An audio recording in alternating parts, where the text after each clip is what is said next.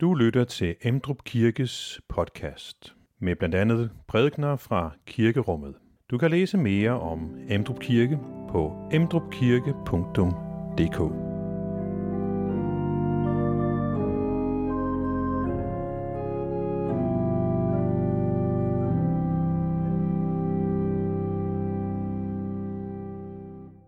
Som øh, overskrift over gudstjenesten i dag, så har jeg sat efter døden håber jeg på.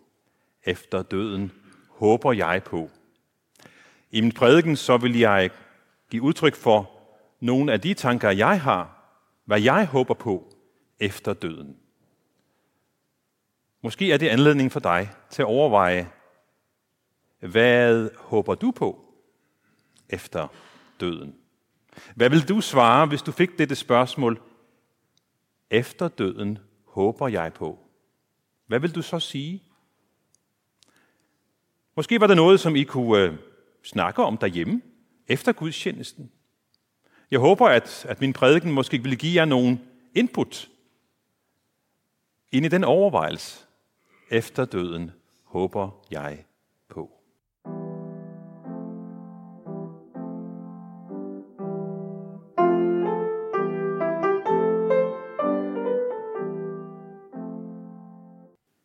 Det er det hellige evangelium, skriver evangelisten Matthæus. Da Jesus så skarne, gik han op på bjerget og satte sig. Og hans disciple kom hen til ham, og han tog til ord og lærte dem. Salige er de fattige i ånden, for himmeriget er deres. Salige er de, som sørger, for de skal trøstes. Salige er de sagt modige, for de skal arve jorden. Salige er de, som hungrer og tørster efter retfærdigheden, for de skal mættes. Salige er de barmhjertige, for de skal møde barmhjertighed. Salige er de rene af hjertet, for de skal se Gud. Salige er de, som stifter fred, for de skal kaldes Guds børn. Salige er de, som forfølges på grund af retfærdighed, for himmeriget er deres. Salige er I, når man på grund af mig håner jer og forfølger jer og lyver jer alt muligt ondt på. Fryd jer og glæd jer, for jeres løn er stor i himlene. Således har man også forfulgt profeterne før jer. Amen.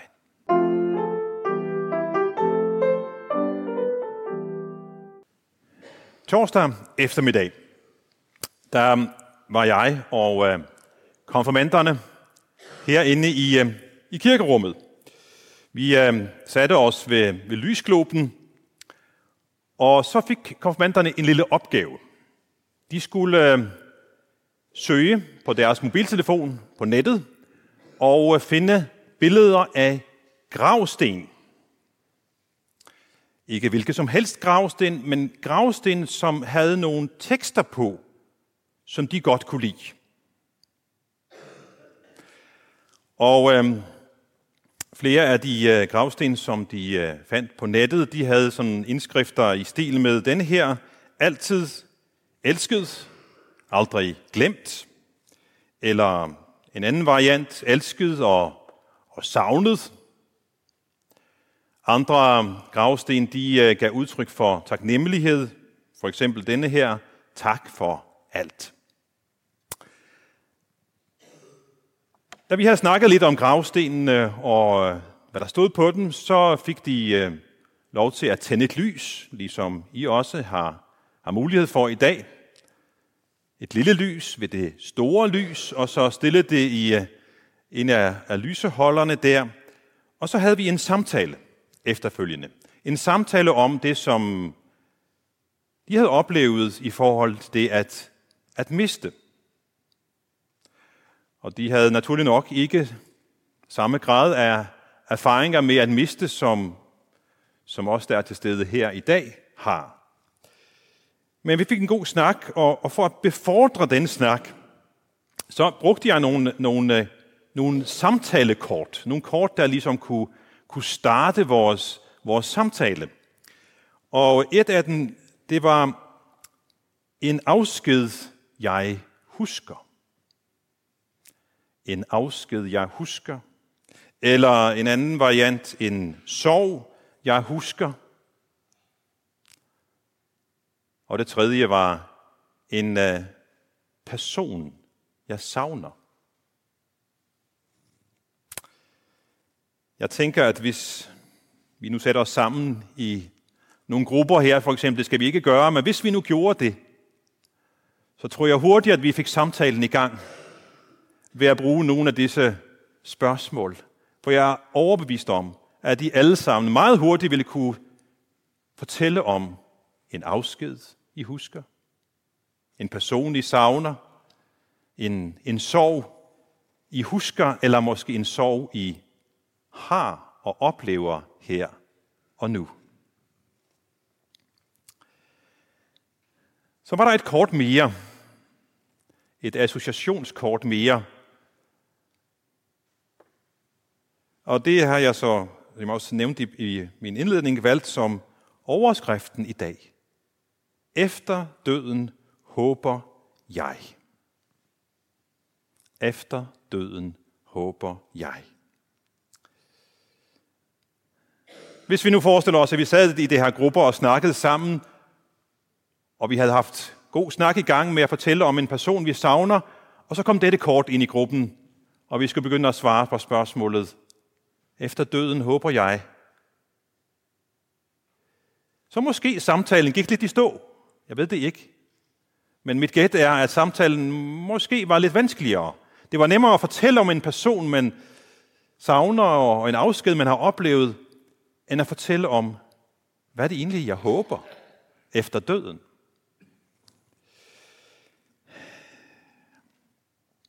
Jeg håber, at, at, at du igennem min prædiken i dag vil måske få nogen inspiration til at kunne svare på det spørgsmål selv.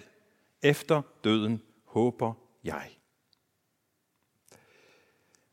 Vi er, øh, vi er, det er alle, alle helgens dag i dag, og øh, eller helgens søndag, så er det lidt som, at vi, vi drejer lidt vores blik. Måske kigger vi lidt opad i overført betydning til det sted, vi ikke kan se. Den del af Guds rige, vi, vi ikke kan se.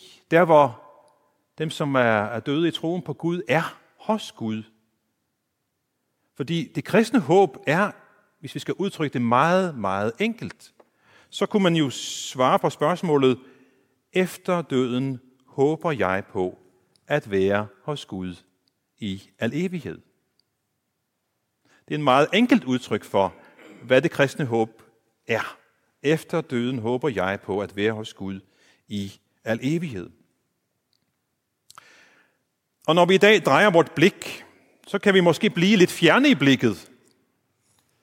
Og nogen vil måske sige, at vi bliver lidt verdensfjerne men øh, alle helgen betyder ikke, at vi er verdensfjerne. Det er ikke en, en flugt fra, fra virkeligheden. Nej, vi flygter ikke fra den nuværende virkelighed, både med den sorg og, og, og dens glæde. For helgen minder os naturligt om, at vi skal dø en gang. Det er rigtigt. Men dagen i dag siger også til os, husk, at du skal leve. Husk, at du skal leve. Og det, den sætning, den kan forstås både nutidigt og fremtidigt. Så vi kunne sige, husk, at du lever.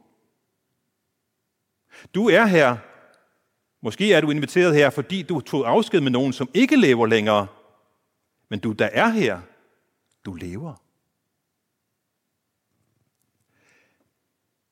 Og det kan vi så omformulere til, Husk nu at leve. Vi kan måske fristes til at gå lidt i stå i sorgen. Men alle helgen er jo også en påmindelse til os. Husk, du lever. Og husk nu at leve. Og så det sidste. Husk, at du skal leve en gang. Det peger frem imod evigheden.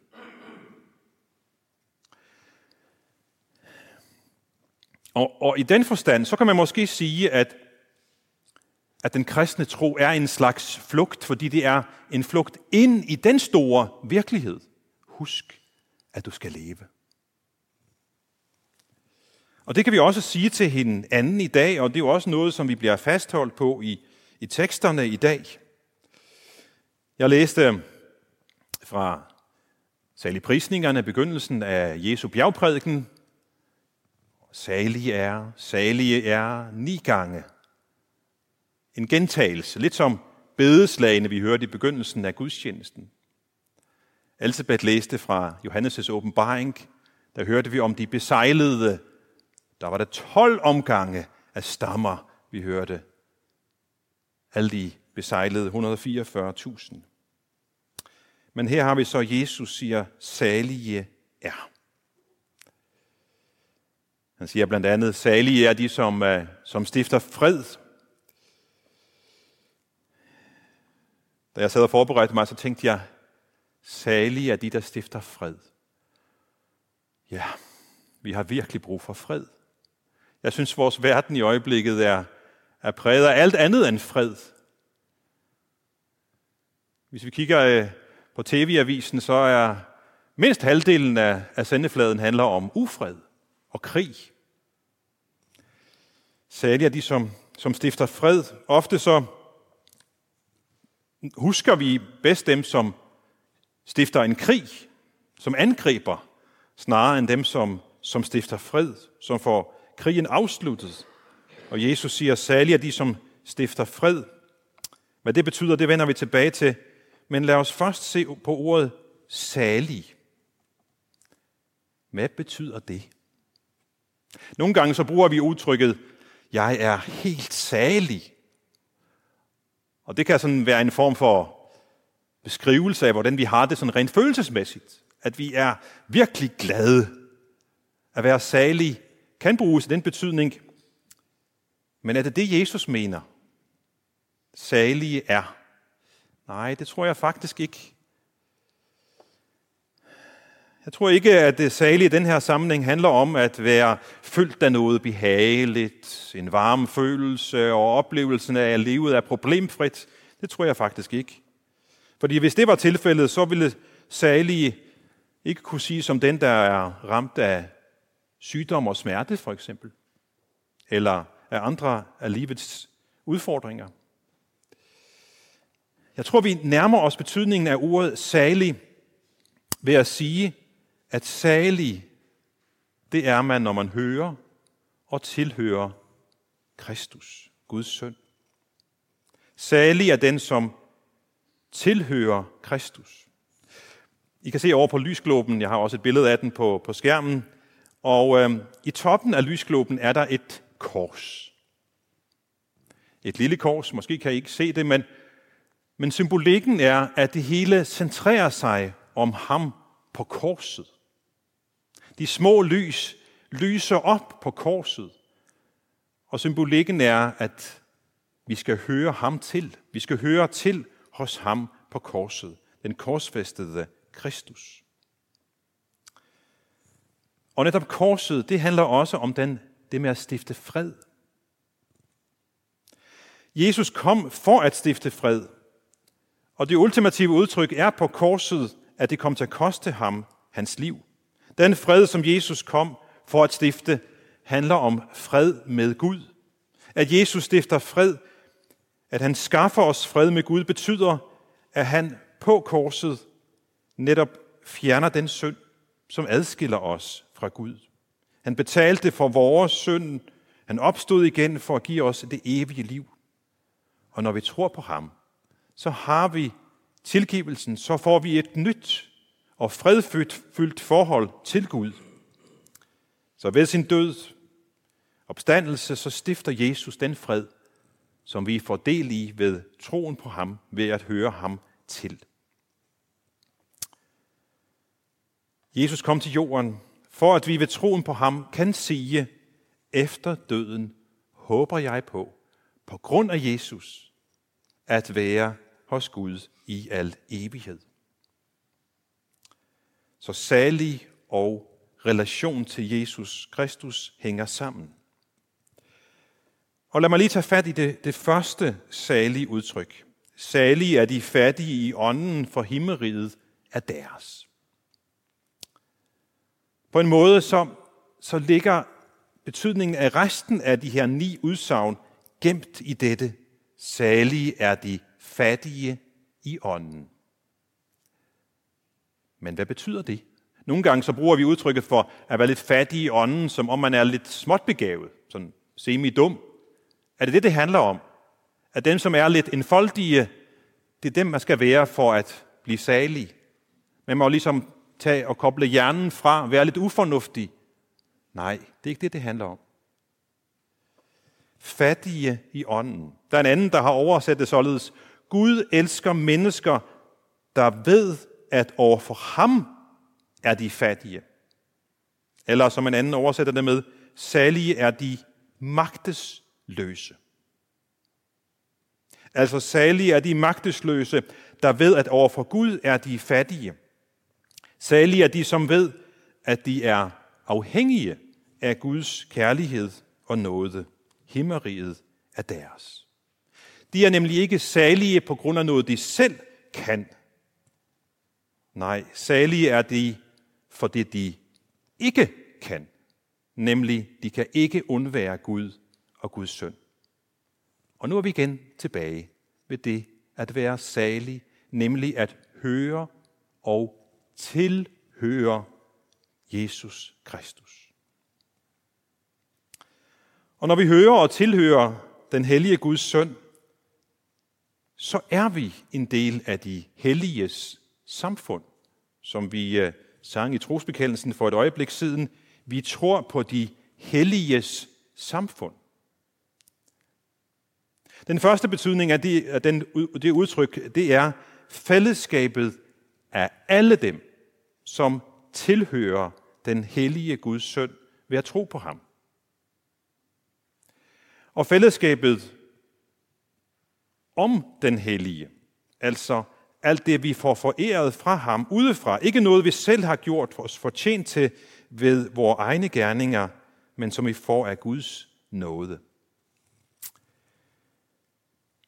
Og så fællesskabet med de hellige. Og her tænkes både på dem, som tilhører og som har tilhørt Kristus. Og det får vi et meget, meget godt billede af her ved alterbordet. Hvis I kigger på alterskranken her som udtryk for et bord, så kan I meget tydeligt se, at det er som om, der er den ene side af bordet, og så halvdelen af bordenderne. Der mangler noget. Der mangler nemlig den anden side. Og sådan er det også med vilje indrettet. For symbolikken er, at os, der knæler her i de helliges samfund, er til bords med dem, som knæler på den anden side af døden. Og dem, der er hos Gud. Det er den symbolik, der ligger i, i øh, alterringen. Og så slutter trosbekendelsen af med, vi tror på syndernes forladelse, kødets opstandelse og det evige liv. Og med de ord nærmer vi os slutningen, og jeg vender nu tilbage til det indledende spørgsmål. Efter døden håber jeg på. Fordi det er jo noget, vi ikke har er erfaringer med. Det er ikke noget, vi kan have oplevet. Men det er et grundlæggende menneskeligt spørgsmål at spørge det her. Er der liv efter døden? Og kan vi finde et svar på det spørgsmål? Ja, det kan vi. Jeg tror, at Gud har vist sig i sin søn, og jeg tror, at Bibelen fortæller en troværdig beretning om det, som Guds søn sagde og gjorde. Vi kan jo ikke fortælle os selv, hvordan livet efter døden vil være. Vi har brug for svar på det spørgsmål fra nogen, vi har tillid til. Og jeg har tillid til Guds søn, og det Bibelen fortæller, han har sagt. Og Bibelen er derfor den bedste kilde, når vi skal have svaret på spørgsmålet, efter døden håber jeg på. Og det Bibelen fortæller os er, at vort liv ikke er forbi ved døden. Der findes et liv efter døden. Men Bibelen lægger også vægt på, at det evige liv ikke er noget, der først begynder på den anden side af død og grav. Det begynder allerede her. Jesus siger, at den, der tror på ham, har evigt liv og er gået fra døden til livet. Og det hænger igen sammen med, at troen betyder, at vi kommer til at høre sammen med ham på en sådan måde, at han giver os del i sit liv. Igen, at være salig er at høre til hos ham, ved troen på ham. Og det fører os til den her afslutning af trosbekendelsen, hvor vi siger, vi tror på syndernes forladelse, kødets opstandelse og det evige liv. Og disse tre sætninger, disse tre led, de hænger sammen. De udgår, udgår, udgør indholdet af det, af det kristne håb. Gud er ikke alene skaberen, for gennem Jesus vandt han alle menneskers frelse. Alle mennesker, som lever i troen på Jesus Kristus, har del i det, som han gjorde. Og det rette og fredfyldte forhold til Gud, det får vi del i ved troen på ham. Og det er det nye liv i troen på ham, som Bibelen kaldes, i Bibelen kaldes for det evige liv. Og det får vi allerede del i her i livet ved troen på Guds søn som vores frelser. Nu har jeg forsøgt at komme med nogle tanker om mit svar svar på spørgsmålet efter døden håber jeg på. Jeg ved ikke, om mine tanker harmonerer med dine tanker om det spørgsmål. Jeg skal ikke diktere, hvad du skal mene. Men jeg håber, at nogle af mine refleksioner, at du tager den med hjem, at du overvejer, er det det, du også ville svare, efter døden håber jeg på. Lad os rejse os.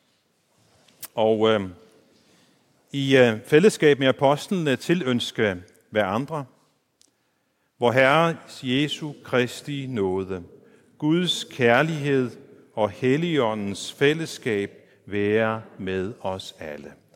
Amen. Find flere podcast og læs mere på emdrupkirke.dk